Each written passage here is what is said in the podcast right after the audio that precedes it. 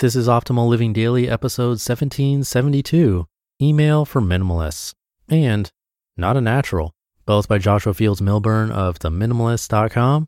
And I'm Justin Malik, the guy that reads to you every single day of the year, including weekends and holidays, to help you live a more meaningful and positive life. Two posts today, both from Joshua of The Minimalists, a friend of mine and our shows. And let's keep this intro minimal for the minimalists and start optimizing your life. Email for Minimalists by Joshua Fields Millburn of theminimalists.com. I manage email differently from how I used to. Email of yesteryear. When I worked in corporate America, I would receive 150 to 250 emails a day. In fact, the first thing I did each morning was reach for my Blackberry and check my inbox, and then I was anchored to that device throughout the day, checking it every few minutes, always anticipating every new message. Was an unspoken corporate expectation to be on call, always available. And at night, before my head hit the pillow, the last thing I did, out of habit, was check my phone for new email messages. Looking back on the whole experience, it seems a bit crazy now, but at the time, it felt completely normal. The truth is that fewer than 40 of those couple hundred emails required any kind of action. Some of them just needed to be read and filed away mentally. Many were irrelevant, but still required my precious time to read and decide whether or not it was pertinent information. To manage such a daunting load, I developed an elaborate system to organize the chaos, constantly checking my inbox, filing messages into appropriate to do folders, delegating tasks to various employees, and setting priorities for various actions I needed to take. It was a vicious cycle, and I was never caught up. I couldn't, by definition, ever be caught up with such a barrage of perpetual incoming info. But I soldiered on, reading, filing, prioritizing, delegating, and taking action to get things done. Email today. The picture looks much different for me today. Size doesn't matter. I don't subscribe to the five sentence email philosophy prescribed by some of my friends. I like long emails if they are clever, well thought out, and add value to my life. That last part is the most important. For some emails, however, Five sentences is way too long, and most emails shouldn't be sent at all. Besides, I'm perfectly capable of writing a several page, 800 word sentence that would render this rule irrelevant, as I demonstrated in the first sentence of the eighth chapter in Everything That Remains. So instead of limiting myself, I think twice before I send an email. Is there a better way to communicate this info? Is the first question I ask. No more smartphone email. No longer do I get email on the device in my pocket. It was a frustrating transition at first, but I'm less stressed because of it. Unsubscribe if you don't find value. Email is my central hub. It's what I use to aggregate all my incoming info, comments, communications, websites, newsletters, blogs, etc. If something is no longer adding value to my life, I unsubscribe. Don't respond every day. If you send me an email, you will get a response if it warrants one, but that response is on my terms on my timeline. No one should send an email to anyone and expect an immediate reply. Life is too precious to spend our days feeling anxious with required email responses. Don't act on everything.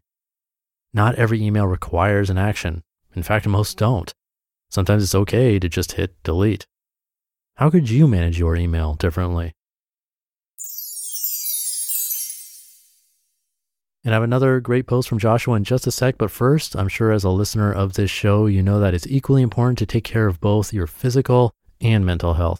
There are several ways to make your mental health a priority. A super helpful one is speaking to a professional therapist. BetterHelp helps connect you and your personal licensed professional therapist online where you can schedule your weekly video or phone sessions at your own convenience. With their counselors specializing in anxiety, relationships, LGBT matters, and more, they make it easy for you to change your counselors whenever needed. In fact, so many people have been using BetterHelp that they are recruiting additional counselors in all 50 states.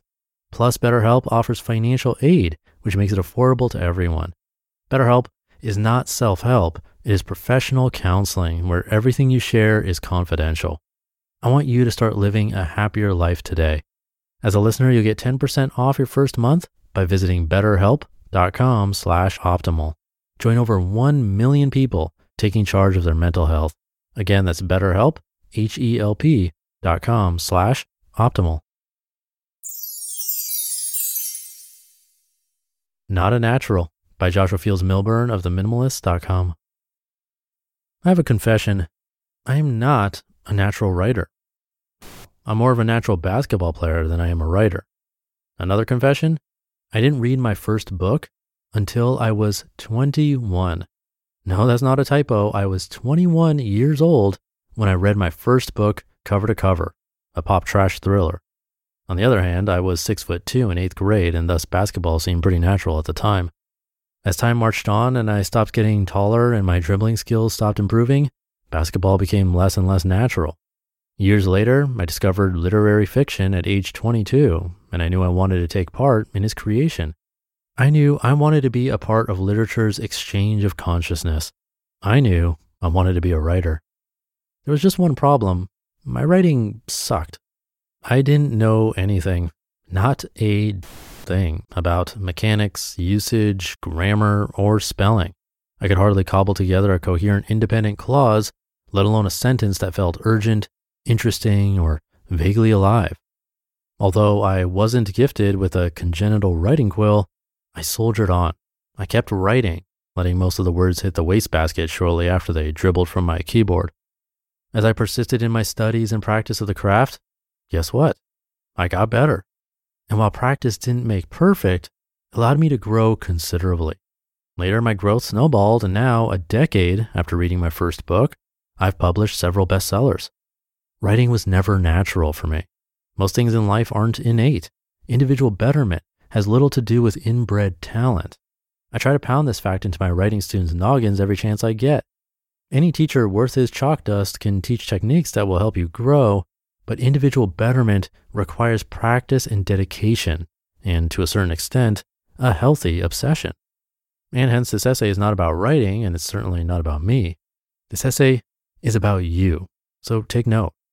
Many people, people like you and me, want to do something different with their lives. I know I did. But most of these people think their would be actions are futile because, well, because they weren't born with natural talent. These folks feel helpless or defeated, so they never take the first steps, and they certainly don't dedicate the hours required to develop real talent. Life doesn't work this way. For any dimension of life, for any skill set, be it exercise, ballroom dancing, or guitar playing, you must be willing to drudge through the drudgery to find the joy on the other side. Before a man can even think about being a rock star, he must earn the calluses on his fingertips. To do this effectively, you must find ways to make the menial work more fun. After much practice, many, many hours of practice, whatever you're doing eventually feels like second nature, which is better in countless ways. Second nature always feels more earned, more honest, more real.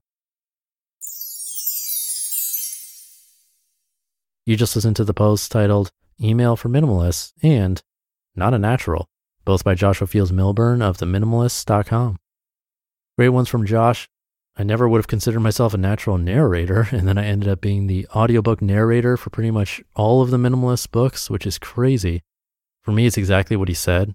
I have my calluses from working hard on these, but I found the joy and meaning in narrating these posts for you. And I think you find the same with your own work, skills, or family, and more. So I'll leave it at that. Have a great day, and more posts coming for you tomorrow where your optimal life awaits.